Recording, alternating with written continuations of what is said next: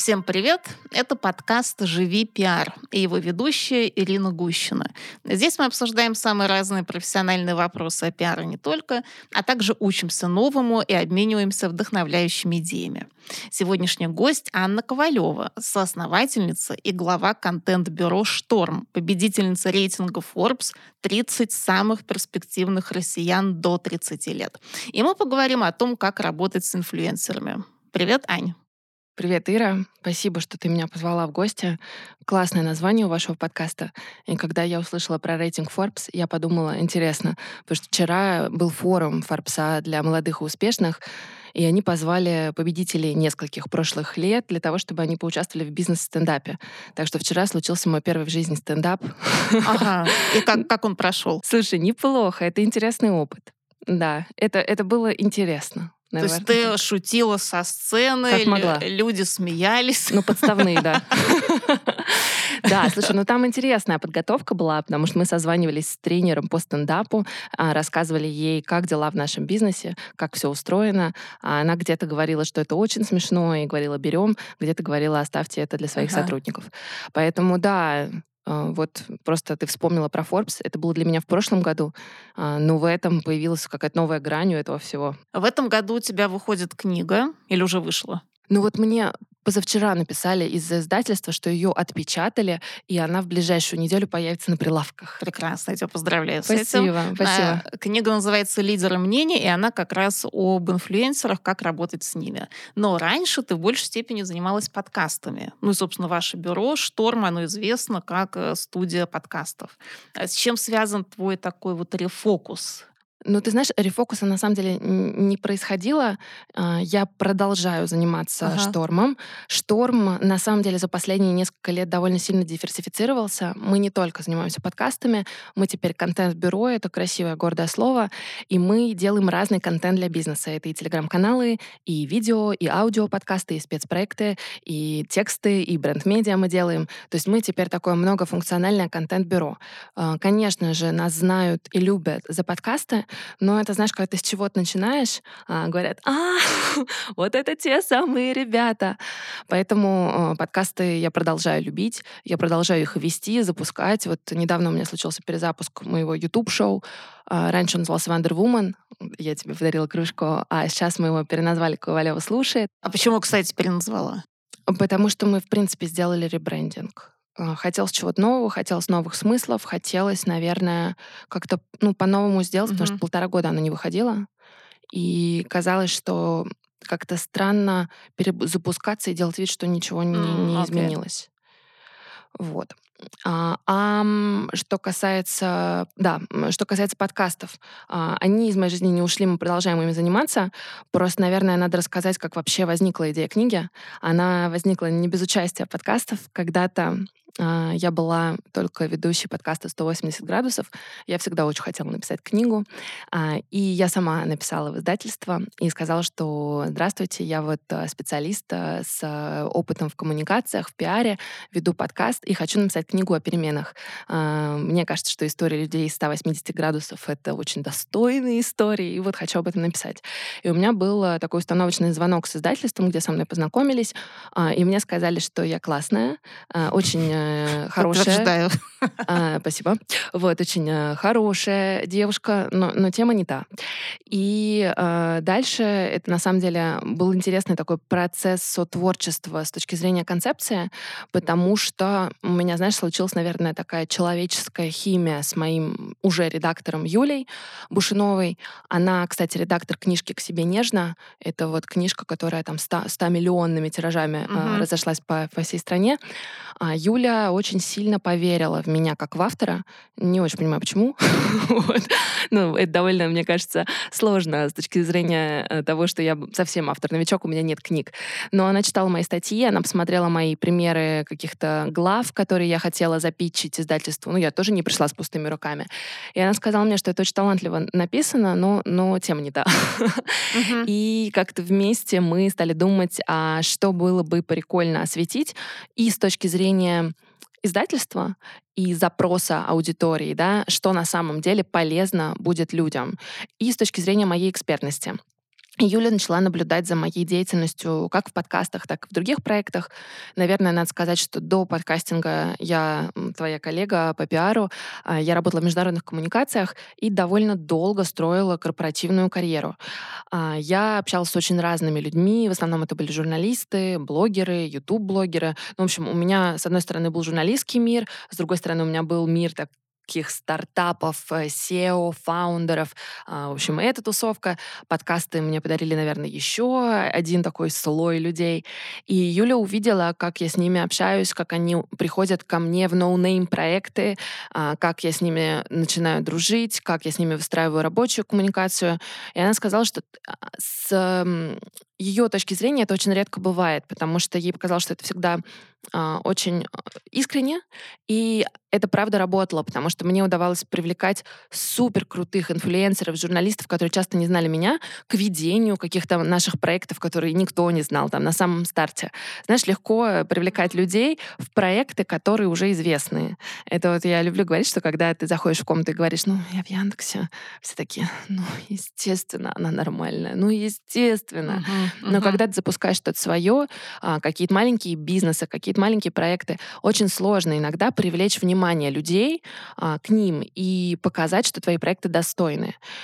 И вот, наверное, главная моя цель этой книгой была помочь людям рассказывать о себе, о своих проектах, о своих хобби, а, будь то это, не знаю, маленькие бизнесы, которые люди делают для души, или большие бизнесы, в которых есть команды, которые работают с инфлюенсерами, с журналистами и с теми, кто помогает рассказывать о проектах. И вот э, недавно тоже мы болтали с моей знакомой Аленой, которая делает Битфилм Фест, и она мне сказала, что, слушай, твоя книга очень нужна командам маркетинговым, uh-huh. потому что очень многие люди приходят в эту сферу, но, казалось бы, очевидные вещи ну, не, не используют в работе. И как раз э, мне кажется, что вот мы, мы поговорили про такую предпринимательскую да, нишу тех, кто запускает что-то свое, но еще книга, она и для менеджеров, которые хотят работать на стороне бизнеса и хотят, э, чтобы скажем так, на их продукты и проекты обращали внимание те, от кого на самом деле зависит какое-то общественное мнение. Угу. Ну, давай поговорим, э, собственно, об инфлюенсерах. Что с ними происходит сегодня? А, очевидно, что прошлый год, наверное, перетасовал каких-то значимых инфлюенсеров. А, может быть, кто-то сместился со своих позиций. Э, запрещенные сети, опять же. Что вообще происходит вот на рынке инфлюенсеров и соцсетей а, в России сегодня? Ты знаешь, хороший вопрос. Э, наверное, самый общий ответ будет э, «все меняется». Но а, на самом деле мир, он постоянно меняется, и это вообще, мне кажется, такая сфера, в которой постоянно происходят какие-то изменения. Появляется новая социальная сеть, это даже не связано да, с последними событиями, uh-huh. появляются новые инфлюенсеры. Вот если ты помнишь, э, в какой-то момент, э, по-моему, еще на карантине взлетел Клабхаус, резко все стали сидеть, проводить эфиры, там появились свои инфлюенсеры, а у тебя сколько, значит, подписчиков? У меня тысяча, а у тебя 10 тысяч, да?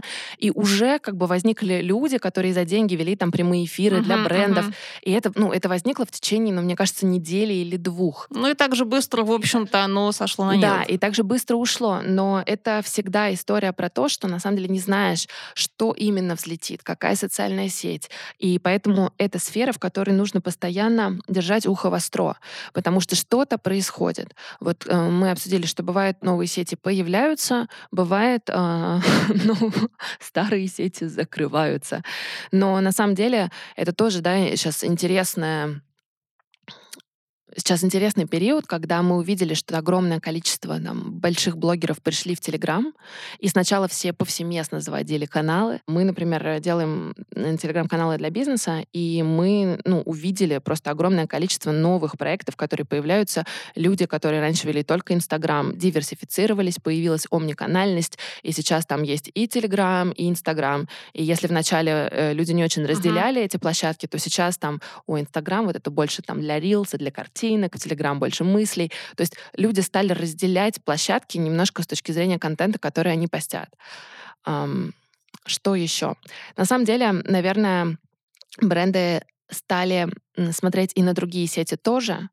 То есть, эм, ну, я, как, наверное, представитель подкаст-индустрии, тоже замечала, что вначале эм, как бы интерес спал, а потом, наоборот, стало больше интереса, потому что стало меньше площадок, на которых можно легально э, реализовываться. И здесь там очень многие пошли в Яндекс.Дзен, очень многие пошли в Телеграм, очень многие пошли в подкасты, э, на YouTube по-прежнему, да, в ВК. Uh-huh. То есть все на самом деле продолжается, вакуума нет. Но действительно меняются инфлюенсеры, у инфлюенсеров меняется повестка, кто-то, например, перестал вообще говорить о политике, кто-то наоборот стал сильнее говорить о политике. Но, наверное, такого застоя в индустрии нет. Просто, наверное, что стоит сказать, стало сложнее самовыражаться, и появилась как цензура, так и самоцензура. Ну вот интересно, а, а компании э, рискуют все-таки делать какие-то проекты с инфлюенсерами из запрещенных сетей? Или предпочитают э, избегать этого сейчас? Тут смотри, если мы говорим, э, идут ли официальные бюджеты да, на да. рекламу в Инстаграм, идут, но сильно меньше. Эти угу. доходы упали. Но что происходит? Никто не отменял э, таких, знаешь, творческих коллабораций. Угу. И вот сейчас, мне кажется, на самом деле расцвет вот таких э, мероприятий для блогеров, а, каких-то коллабораций, где, может быть, тебе не напрямую заплатили, но что-то сделали вместе очень красивое. И если ты увидишь сейчас, на самом деле, много и совместных запусков с блогерами, и каких-то мероприятий, которые бренды делают в формате бранча для там э, Инстаграм-блогеров или Телеграм-блогеров. И это не реклама напрямую, но, например, это там запуск какой-то коллекции, открытие бренда. И всех продолжают звать, а, люди продолжают отмечать, да, ну, то есть там делают отметки, я здесь, спасибо там а, за вот это мероприятие. Просто это стало таким, мне кажется, немножко более гибким.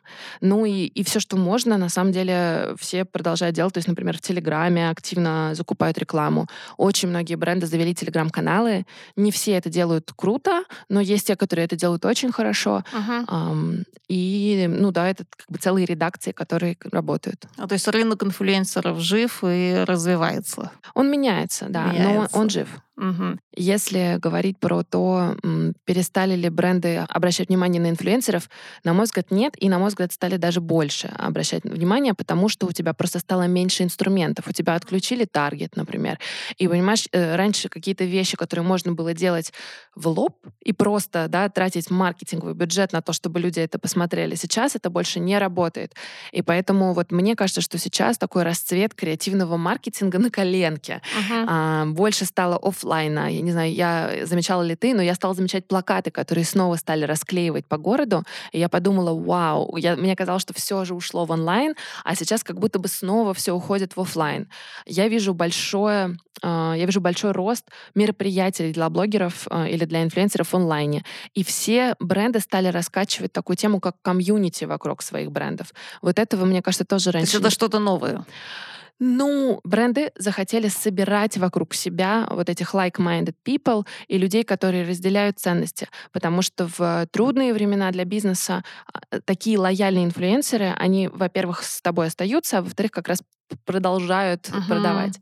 Ну, ты знаешь, у меня даже вопрос скорее не про бренды, что они не доверяют инфлюенсерам, да. а доверяют ли инфлюенсерам а, ну, сами люди, вот, собственно, пользователи сетей, да, и те, кто, по идее, должен а, на основании рекомендаций инфлюенсеров приобрести, скажем, там, какой-то товар или услугу. То есть не отмечаешь ли ты, что а, доверие людей очень сильно упало, и эффективность каких-то проектов с инфлюенсерами, как следствие, упала тоже? Мне кажется, что на самом деле те, кто имели это доверие, его и не потеряли, а те, у кого его и не было, uh-huh. ну и матерять то нечего было. Потому что, понимаешь, если мы говорим о громких скандалах, то вот, например, там блогер Лерчик, да, э, она, ну, правда, у нее красивое тело, э, она делала там фитнес-марафоны. Uh-huh. Вот перестаешь ли ты ей верить с точки зрения ее фитнес-марафона? Ну, я не перестаю, потому что я вижу результаты да, этого. Но да, всевозможные вот эти курсы, спроси меня, как заработать миллионы, я тебе расскажу, как это сделать за два дня, которые да, интенсивно это, продаются Это про другое. Это про другое. Это, мне кажется, про курсы успешного успеха, которых действительно стало очень много. Это, знаешь, курс «Как запустить курс».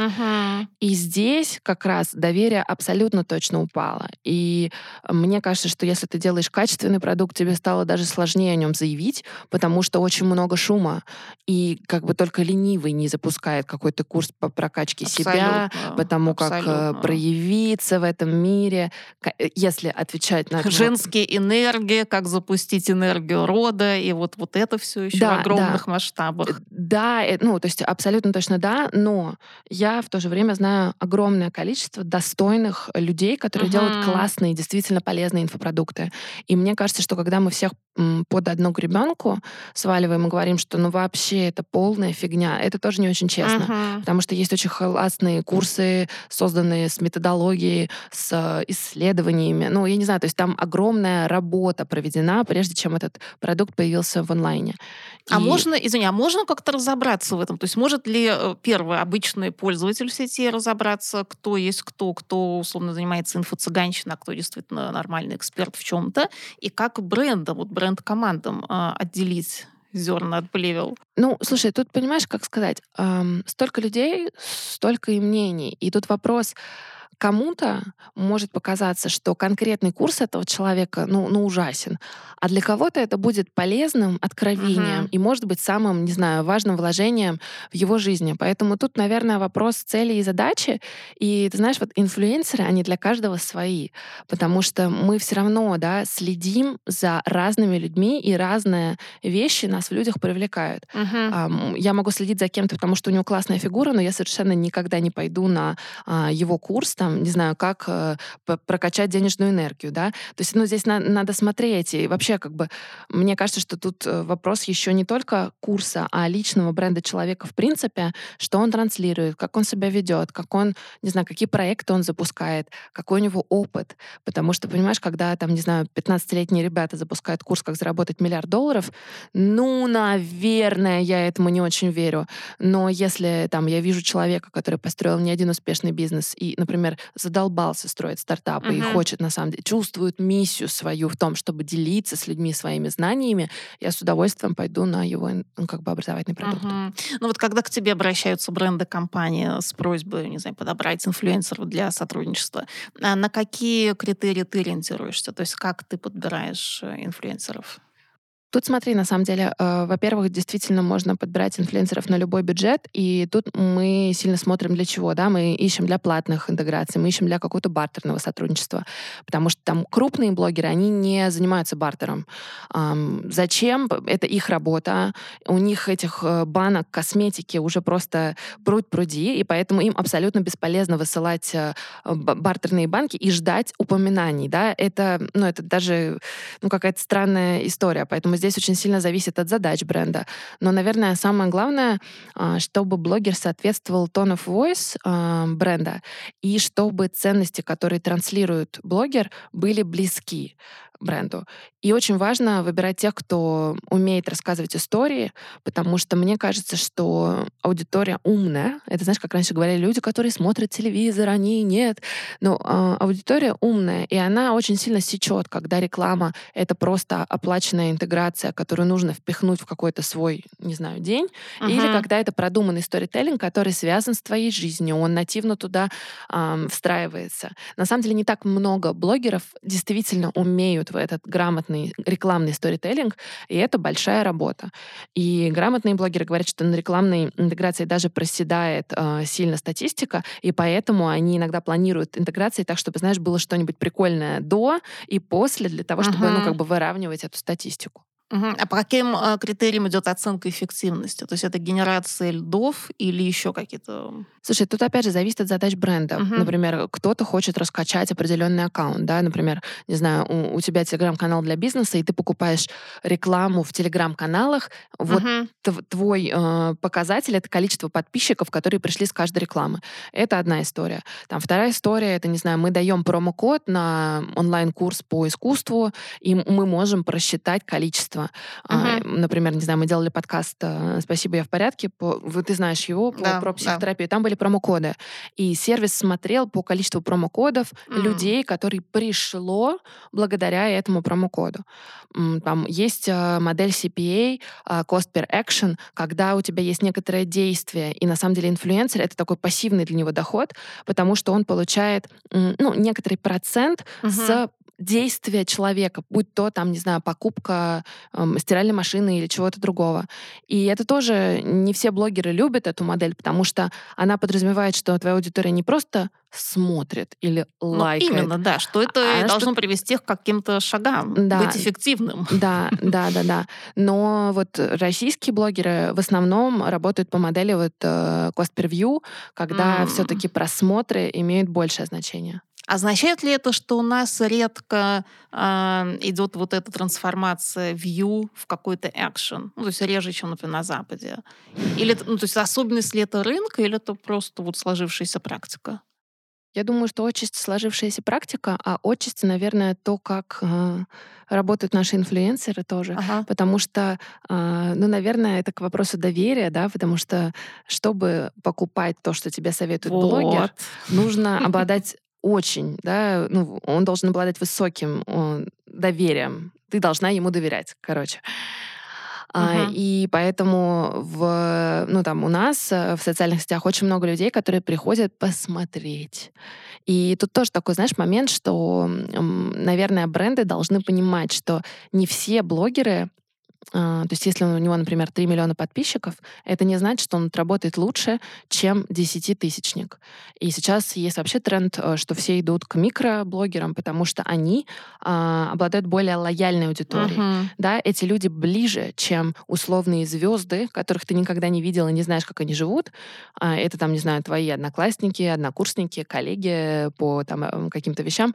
И ты думаешь, ага, ну, то есть я могу делать так же, как она. И поэтому очень многие бренды бренды сейчас идут к, как называется, меньшим инфлюенсерам. Которые, нано-инфлюенсерам. Ну, нано, микро, да. Uh-huh. Которые отрабатывают часто лучше, чем миллионники, потому что на, на миллионников есть вот этот, знаешь, спрос посмотреть. И, ну, опять же, все зависит от специфики контента человека, потому что вот у меня был прикольный кейс. К нам в подкаст приходила девушка, у нее абсолютно, по-моему, ну, у нее пару миллионов а, подписчиков в Инстаграме, но очень мало людей перешло на подкаст, потому что э, людям нравится смотреть на нее. Людям нравится ее фигура, ее луки, ее э, образ жизни, но им вообще не интересно, что она говорит и что она думает, понимаешь? Ну, то есть для них это что такое? Окно в какую-то другую жизнь, которой у них нет и никогда не будет? Что это? Э, смотри, э, тут мы переходим к более широкому вопросу, зачем люди вообще следят за инфлюенсерами? Да, вот это очень интересный вопрос. Ну вот ты зачем? Давай так. Давай. Слушай, ну ты знаешь, у меня очень утилитарный подход к инфлюенсерам. А, у меня, наверное, нет ни одного миллионника, на кого бы я была подписана.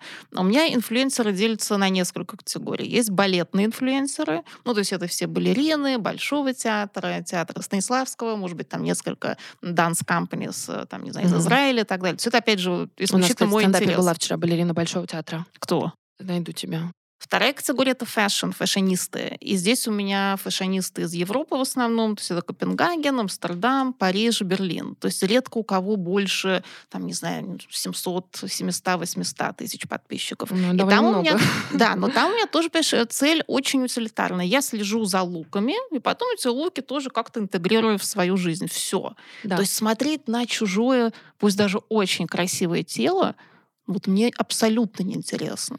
Ну, ты смотри, а, ты хорошую вещь сказала про то, что ты интегрируешь это как-то в свою жизнь. Конечно. И это польза. Утилитарно. У меня очень ищут... утилитарный подход, да. Это очень у многих утилитарный подход, да, из разряда «мне интересно, как готовить банановые кексы». И я подпишусь угу. на кулинарного блогера, да, который да. мне так вот невзначай будет советовать прикольные рецепты. А, я хочу научиться быть стильной, и я подпишусь на стилиста, который советует, с чем сочетать джинсы, угу, чтобы угу. не выглядеть как все, да. Одна история утилитарная. Вторая история, на самом деле, эмоциональная, потому что, знаешь, вот зачем люди смотрят сериалы, зачем люди ходят в театр? Нам нравится проживать эмоции, и нам нравится особенно, когда мы где-то видим себя или похожие на нашу жизнь ситуации. И это на самом деле взаимодействие такое эмоциональное, когда ты начинаешь следить за блогером и часто, например, подписываешься утилитарно, там, не знаю, девочка интересно рассказывает про маркетинг в искусстве. А потом ты понимаешь, что она рассказывает не только про маркетинг в искусстве, но еще и про свой развод, который сейчас там идет в процессе, и люди вот подсаживаются, знаешь, на вот эту такую сериальную историю, а что же дальше, а как она это переживет там и так далее, и а что она делает, а где она учится, а как она меняется. И это вот как раз тот личный бренд, о котором все говорят, что сейчас довольно мало блогов, которые э, только про конкретную пользу. Кстати, вот в Европе, на мой взгляд, их больше, но если говорить про российский такой блогинг, у нас э, все показывают, ну, все большие блогеры, не только какую-то свою экспертность, но и жизнь. Там, а вот мои дети. А вот и там... это все интересно аудиторию. Да, многим да, потому что, а, во-первых, ты видишь что-то важное и для себя иногда, что там угу. как бы ты тоже проходишь через непростой период. Людям нравится видеть в людях людей. У меня недавно была прикольная история. Я ездила в детский лагерь, который организовывала моя лучшая подружка, и мы с ней очень разные. И я выложила фотографию наших спален в этом детском лагере. Ее спальня такая идеально, как бы кровать, знаешь, там все, все по uh-huh. полочкам и так далее. Я такая, а вот смотрите, как выглядит моя комната. И там как бы подушки валяются, чемодан не разобран. Ну и я такая, вы на чьей стороне? Ты понимаешь, что эта история вызвала, ну, мне кажется, примерно тысячу реакций. А, не мои подкасты, да, не мои книги, не мой стендап. Слушай, это такое подтверждение тезиса, чем проще контент, тем больше у него будет реакций. Да, но проще, может быть, не то слово, чем честнее контент. И вообще, мне кажется, на это есть тренд, на искренность в контенте. И как раз э, сейчас очень круто залетают, если говорить о блогах, а, блоги, где мы видим настоящих людей. Если пару лет назад было прикольно быть идеальными, знаешь, ну, то есть это идеальные фильтры, идеальные фотки, идеальные дети, идеальная, там, не знаю, картинка, у меня идеальная работа, а еще у меня есть идеальный ага. муж, и он стоит с нами сзади на этой фотографии. То сейчас люди стали больше делиться, и в том числе какими-то своими психологическими переживаниями, и какими-то семейными драмами, и непростыми периодами. Многие уехали, и многие делятся этими переживаниями иммиграции. И мне кажется, что почему мы за этим следим, да? Мы в этом видим себя или какую-то свою потенциальную жизнь. Потому что, например, ты вот э, следишь, э, ну, вот интересно было недавно, я увидела, что одна моя знакомая поступила в Гарвард. И ты знаешь, ну, как бы, я вот, например, мечтала бы учиться в Гарварде, а я, ну, я не учусь там, да, но я же через ее блог могу посмотреть, как выглядит эта жизнь, о которой, ну, я как-то могу мечтать, просто я до нее не дохожу. И это тоже как раз эти отпуска мечты, не знаю, а как выглядят э, дни рождения большие. Ну, то есть это тоже, понимаешь, проживание какой-то реальности, которая тебе недоступна. Подсмотреть. Ну да, то есть чужими глазами, чужие, чужим да, чужой да. персоной пережить это да, все. Да. И еще есть история про то, что людям просто нравится иногда позалипать отдохнуть, и хочется, знаешь, каких-то просто позитивных эмоций после какой-то абсолютно негативной новостной ленты. И здесь почему люди вообще собачек любят смотреть, кошечек, знаешь, это как, ну, вот эти вот все виральные истории, да, это же тоже инфлюенсеры, которые просто в, в этом жанре работают. Но это про то, что людям хочется иногда отдохнуть на чужом контенте. И, не знаю, кто-то юмористы, пожалуйста, кто-то красивые фотографии, пожалуйста. Где-то это может быть стиль, но это вот угу. просто э, такое желание отдохнуть. Угу. Ну вот я знаю, что вы начали работать в Дубае, в прошлом году, а, наверное, еще в каких-то странах, может быть. А ты видишь отличия между инфлюенсерами нашими, российскими, и, скажем, вот дубайскими? Мне кажется, что российские инфлюенсеры очень разбалованы. Ага. А, они разбалованы большими бюджетами, которые были раньше. Ну, наверное, сейчас это как-то вернется, просто трансформируется. Но это, знаешь, такое, то есть у нас люди привыкли, что на них стоит очередь. И, скажем так, это такое немножко, ну, ну как блогеры у нас наверху пищевой цепочки, да, а, и я замечала, что там очень многие блогеры, ну, словили какую-то звезду, начинают да, как-то так, знаешь, э, ну, это видно. А, например, в Дубае особо а, такого понятия, как платить инфлюенсерам за публикацию, нет. Там, например, очень развит бартер. Угу. И я даже сама была на этих бартерных ужинах, когда рестораны, например, открываются, они зовут всех. Да, ты не платишь за еду, но когда ты российским блогерам, которые в Москве рассказываешь о том, что, ребят, придите к нам, поешьте бесплатно, но это выглядит смешно, потому что их интеграции стоят там по 2 миллиона рублей э, за там 10 сторис. И здесь как раз э, в Дубае я бы сказала, что этот рынок только начинает зарождаться, рынок такой коммерческой, ну вот э, там как бы только появляются агентства, которые начинают работать. То есть я бы сказала, что наш рынок инфлюенсеров более развит, чем дубайский. И у нас бартер, наверное, про бартер, наверное, надо сказать отдельно. Uh-huh. Бартером в России уже мало кого можно удивить. И эта история, на самом деле, которую довольно негативно многие блогеры воспринимают, потому что мне кажется, что бренды тоже здесь немножко лицемерят. Знаешь, с какой точки зрения? Я когда писала книгу, брала интервью у многих блогеров, они uh-huh. говорят, слушайте, задолбала фраза «мы хотим прислать вам подарок». Потому что тебе никто не хочет прислать подарок, все хотят отметки. Но фишка в том, что как бы подарок иногда вообще тебе не подходит по размеру, он тебе не нужен, он тебе не нравится. Да, и получается, что тебе делают подарок, одолжение, но ты его не просил. И вот здесь э, очень важно, что если вы там занимаетесь бартером, это абсолютно окей, но бартер должен быть действительно ну, приятным в нужный момент момент, да, или то, что блогер действительно хочет. И здесь много разных путей, как добраться к блогеру. То есть, например, если блогер улетает через три часа, и вы пришлете ему купальник, который он хочет, вот домой с доставкой, поверьте, он вас отметит. Он скажет, вообще молодцы, ребята, а, что как бы успели мой запрос реализовать в короткие сроки. Но если вы пришлете блогеру подарок, там, не знаю, у вас блогер э, размера L, а вы ему пришлете купальник XS и напишите «носи на здоровье», ну, не будет э, отметок. И ну, вот скорее будет негативная даже реакция, правильно? Да, да. И мне кажется, очень многие бренды этого не понимают, потому что все же, понимаешь, все очень плохо э, по факту считают деньги в своих бизнесах и говорят, ну, слушайте, вот мы сейчас отправим, ну, то есть это как бы какая-то благодать со стороны брендов считается, раз вот э, мы как бы потратили на вас деньги, и вот инфлюенсеры, пожалуйста, цените. А инфлюенсерам это нафиг не надо, с учетом того, что, не знаю, у бьюти-блогеров 15 банок, знаешь, одинакового SPF.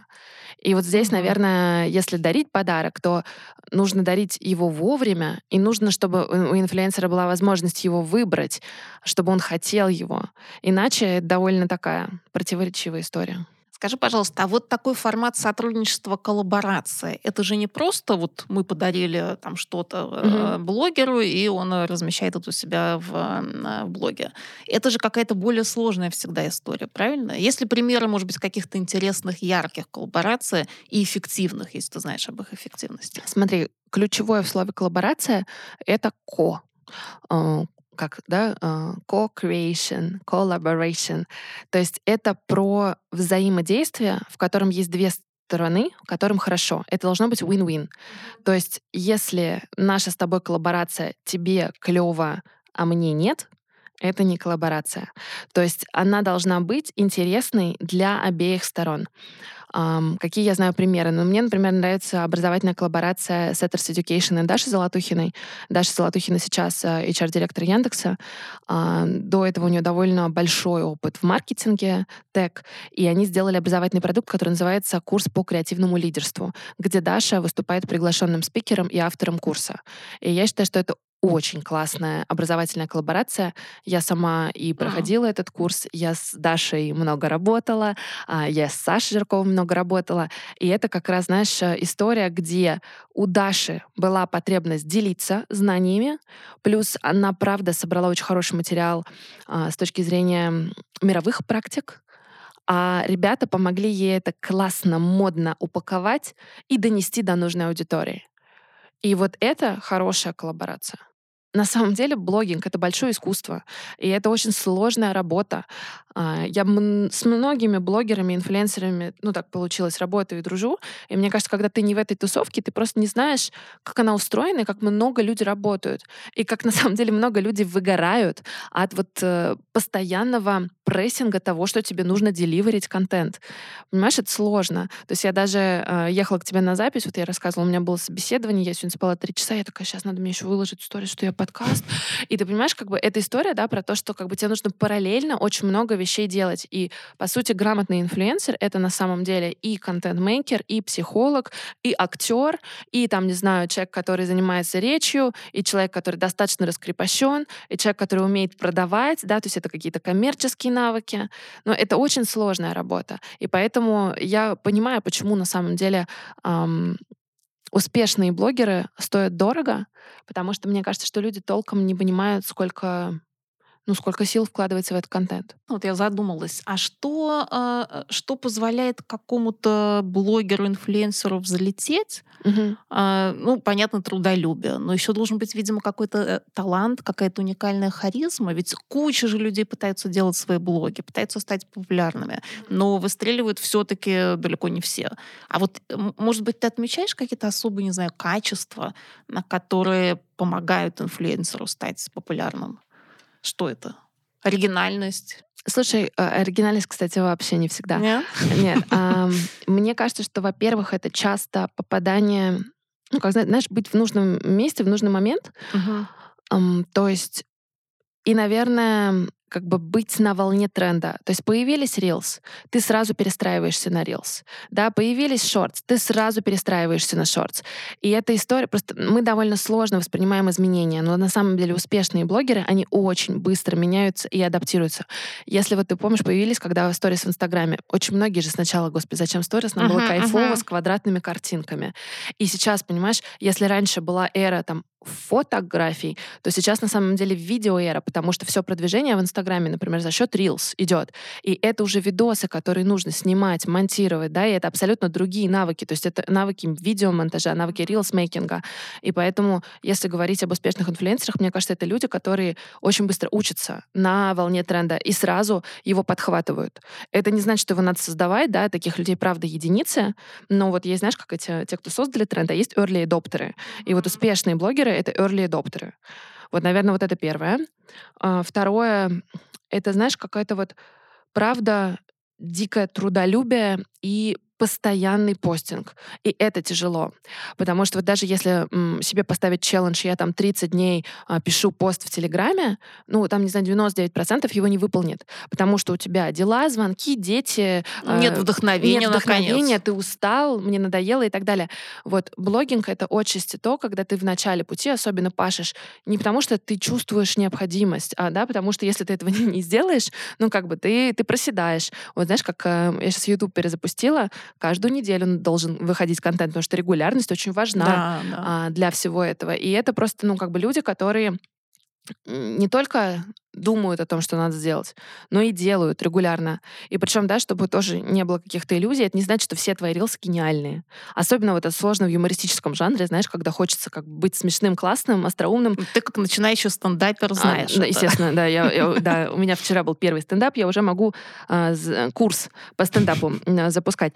Но а, история в чем? Это трудолюбие, а, постоянное обучение — и, наверное, ну знаешь, вот я не знаю, ну, наверное, это везение в какой-то степени, как и в любой профессии. Но действительно, ну, как, знаешь, как говорят, почему он стал популярным? Ну, конечно... Иногда такой вопрос возникает, когда ты смотришь на блоги некоторых э, да. э, топовых блогеров, да. и ты не понимаешь, почему там миллионы подписчиков, там ничего нет, там пустота. Ну, для тебя пустота, а кто-то, может, найдет для себя Марианскую впадину. Согласна. Но, э, понимаешь, это тоже такое, как бы, Иногда это просто так, иногда просто повезло. Иногда, там, не знаю, отметили в сторис, ну, ну, понимаешь, да, как бы ты оказался где-то в нужном месте, там что-то запостил. Ну, то есть э, кто-то набирает популярность за счет скандалов. А, это э, хайп работает. И это, вот я вчера общалась с девочкой-визажисткой, она говорит, что лучше всего у нее миллионный рился. Она говорит, лучше всего залетает не то, где ты обучаешь людей, как красить там ресницы и так далее, а то, где ты категорично высказываешься о каком-то макияже звезды. Ну, то есть скандал, скандал, да, да. И, и сразу Вся желтая пресса построена Ну, конечно, заголовки. Угу. Увеличивается количество комментариев, комментарии тоже выводят в топ. И эта история просто, ну, вот про, да, обсуждать, лишь бы обсуждали. Мне просто кажется, что в блогинге очень важно делать то, что тебе органично, потому что разным людям органичны разные вещи. Кому-то круто обсуждать других и быть токсичным человеком. Окей. Ну, если это естественное его проявление. Абсолютно. Why not? Да, абсолютно. Вот. Но если это не ваше, ну вот я не очень понимаю, зачем как бы всем делать одинаково. А вот твои ну, может быть, главные уроки, которые ты вынесла из взаимодействия с инфлюенсерами? То есть что точно не нужно делать, как точно не нужно к ним обращаться? Ну, то есть вот такие типичные, не знаю, топ-5, топ-10 ошибок. Ну, наверное, точно нужно помнить, что это работа с людьми, и люди ведут себя по-разному. И, ну, это, знаешь, все может пойти не по плану. Инфлюенсер может отмениться, инфлюенсер может не приехать, инфлюенсер может пропасть, а, неправильно выполнить ТЗ. Ну, то есть это работа, завязанная на человеческий фактор. И поэтому здесь, если да, ты работаешь с инфлюенсерами, здесь очень важно не просто там быть хорошим менеджером, ответственным человеком, но и хорошим психологом с точки зрения общения с людьми, понимать, что кому нужно в конкретный момент, кого нужно поддержать, а, кого нужно похвалить. Потому что, мне кажется, мы все забываем, что несмотря на огромные цифры, там миллионные просмотры, очень часто инфлюенсеры очень ранимые люди. И это очень часто очень интровертные люди, которые вообще, знаешь, не, не хотят общаться со всеми. И э, это как раз э, ну, искусство коммуникации, тоже найти вот этот подход э, к людям, которые когда включается камера, они очень такие, знаешь, э, общительные, социальные, активные и так далее. Но ну, я видела этих инфлюенсеров многих, которые очень социопатично себя ведут в компаниях, и типа, не дай бог, ко мне кто-то подойдет. И здесь вот, ну, как бы надо помнить, что это ранимые люди с нестабильной самооценкой, которая иногда очень скачет, потому что сегодня ты на волне, как мы говорили, а завтра у тебя рилсы не залетают, а, значит, твой контент устарел, и ты не знаешь, что придумать, и ты уже уже думаешь, ну все, я исписался. И это на самом деле очень частая проблема инфлюенсеров, потому что есть некоторые ожидания ну, от себя. И вот у меня, э, как я, говорила, мы перезапустили подкаст «Ковалев слушает», и мы делали интервью с Ир Чесноковой. Она как раз большая ютуберша, у нее есть проект «Бар в большом городе», а, по-моему, больше миллиона подписчиков у него. Но Ира мне рассказала, что, слушай, я начала бояться свою аудиторию в какой-то момент, потому что а, у людей появляются к тебе какие-то определенные ожидания, которым ты должен соответствовать, и они начинают их на тебя, ну, то есть, а, а вот было лучше, а как-то вот вы, ну, как бы раньше были интереснее, знаешь, и в этот момент тоже очень... Вот мы же никогда не мыслим а, человеком, да, мы думаем, а что это вот у него контент-то подиспортился? А может быть, он проходит через непростой период жизненный, и, ну, понимаешь, да, то есть вот да. мой point в том, что инфлюенсеры тоже люди, и это нужно помнить при работе с ними, это важно. Вот. И, наверное, э, не сказали мы важную штуку, в том, что нужно действительно выбирать людей, которые могут попробовать и полюбить ваш продукт, потому что никто не верит, а, знаешь, если я сейчас вдруг начну рекламировать какао, который я ни разу не пила, или там, я не знаю, я не ем сладкое вообще, и тут я начну рекламировать сникерсы, да, ну, то есть здесь надо подбирать инфлюенсера, чья эм, философия соответствует ну, тебе. То есть, если, например, ты э, делаешь патчи для глаз, супер, отсылай их диджею, это сработает, да, но если ты присылаешь декоративную косметику человеку, который в соцсетях говорит, я не крашусь и не буду никогда, ну, это странно, да, не тратьте деньги и время. Поэтому э, очень важный момент при работе с инфлюенсерами нужно быть в курсе, нужно изучать их, и нужно быть на, не, на них подписанным. Не просто, да, в рамках работы, когда я вот э, сейчас делаю компанию, поэтому я подпишусь, а тебе нужно быть, э, ну, это, знаешь, это такая довольно нервная работа и эмоционально тоже много забирающая, потому что нужно следить. А, вот я, например, когда зову там людей в подкасты или в проекты, я смотрю вообще, знаешь, на общее настроение. Кто в каком настроении, кто где, да, что он делает. А, я смотрю, она такая, о, мне сейчас интересна тема коучинга. И ты такой, ага, у меня же есть про коучинг проектик. Ну, то есть это нужно в нужный момент нужному инфлюенсеру доставить. Поэтому очень важно быть вот в постоянном контакте. Угу. Ну и в завершение личный вопрос. За какими инфлюенсерами ты следишь и кому ты доверяешь из них? Мгм. Хороший вопрос. Ты знаешь, я, наверное, доверяю, инфлюенсерам предпринимателям больше, за кем я слежу и чьими бизнесами я восхищаюсь. Чьи продукты я знаю, я лично часто этих людей знаю, да, то есть мы как-то иногда знакомимся в рамках подкаста. Для меня очень важен человеческий фактор. Я, к сожалению, не умею следить активно за теми, кто мне не нравится. Угу. Вот, это тоже минус, но... А можешь назвать какие-то имена конкретные? Кто это? Кто эти люди? Э, да, сейчас я подумаю. Ну вот кто приходит в голову? Давай я назову, кто мне нравится, как ведет блоги. А, мне нравится, как ведет блог Оля Маркис, например. Она создательница секты, а, певица тоже, да, у нее есть группа. А, и у нее такая радикальная честность в блоге. Я, знаешь, все время думаю, вот, не знаю, там могла бы я с ней дружить, не уверена, но мне очень интересно посмотреть на то, как устроена ее жизнь, как она мыслит, как она развивает продукт, как она а, развивает свою семью. У нее очень интересная там семейная история. И то есть для меня это просто другой человек, и вот взгляд в его мир, плюс очень честная, вот такая радикальная честность. Например, а, мне очень нравится Ольга Кравцова, это актриса дубляжа озвучки, и вот блогер, а, тоже в Инстаграме. Она переехала с сыном в Португалию недавно, и она, ну, у нее очень классный такой бытовой блог, в котором она просто рассказывает о своей жизни, а, и она, ну, она очень круто показывает жизнь настоящих людей. То есть это, знаешь, какие-то обычные проблемы, обычные, то есть э, это очень интересно, это как сериал. А, ты смотришь, у нее есть какая-то, да, драматургия в сторис, что у нее там есть персонажи, которые появляются периодически, и, и ты такой, о, там давно не было ее сына, давно не было ее собачки. Ну, то есть это такой вот сериал, который ты смотришь о жизни человека. Но лично ты ее не знаешь. Знаю. А, знаешь. Она окей. писала отзыв на мою книгу. Uh-huh. Она мой первый читатель. Мы с ней познакомились в Лиссабоне, и она мне очень понравилась. И я, как бы, так как она, я считаю, что инфлюенсер моей мечты, я а, хотела предложить ей стать моим, а, как называется, рецензентом. Вот. Uh-huh. Ей понравилась книга. Она написала очень классный отзыв, он на обложке. Я слежу иногда за теми, кого я не знаю, с точки зрения мотивации. То есть я смотрю и думаю, вот она смогла, и я смогу. И, ну, это, это тоже как-то, знаешь, из разряда посмотреть на то, как вот у человека голова устроена, на то, как его жизнь устроена. Иногда практическая польза, там, не знаю, как обставить квартиру, с каким стилистом поработать, uh-huh. какого фотографа на съемку нанять. Но здесь, наверное, очень сильно зависит. Угу. Спасибо большое, Аня. Было очень интересно и, я уверена, полезно для нашей пиаровской аудитории. Я надеюсь, я надеюсь. Спасибо тебе, что позвала. Вот, э, ли, лидеры мнений. Э, знаешь, наверное... Скоро во всех магазинах столицы. Надеюсь. Надеюсь. Спасибо тебе, что позвала. Спасибо. Соцсети Facebook и Instagram принадлежат Мета, на которой признана экстремистской и запрещена в Российской Федерации.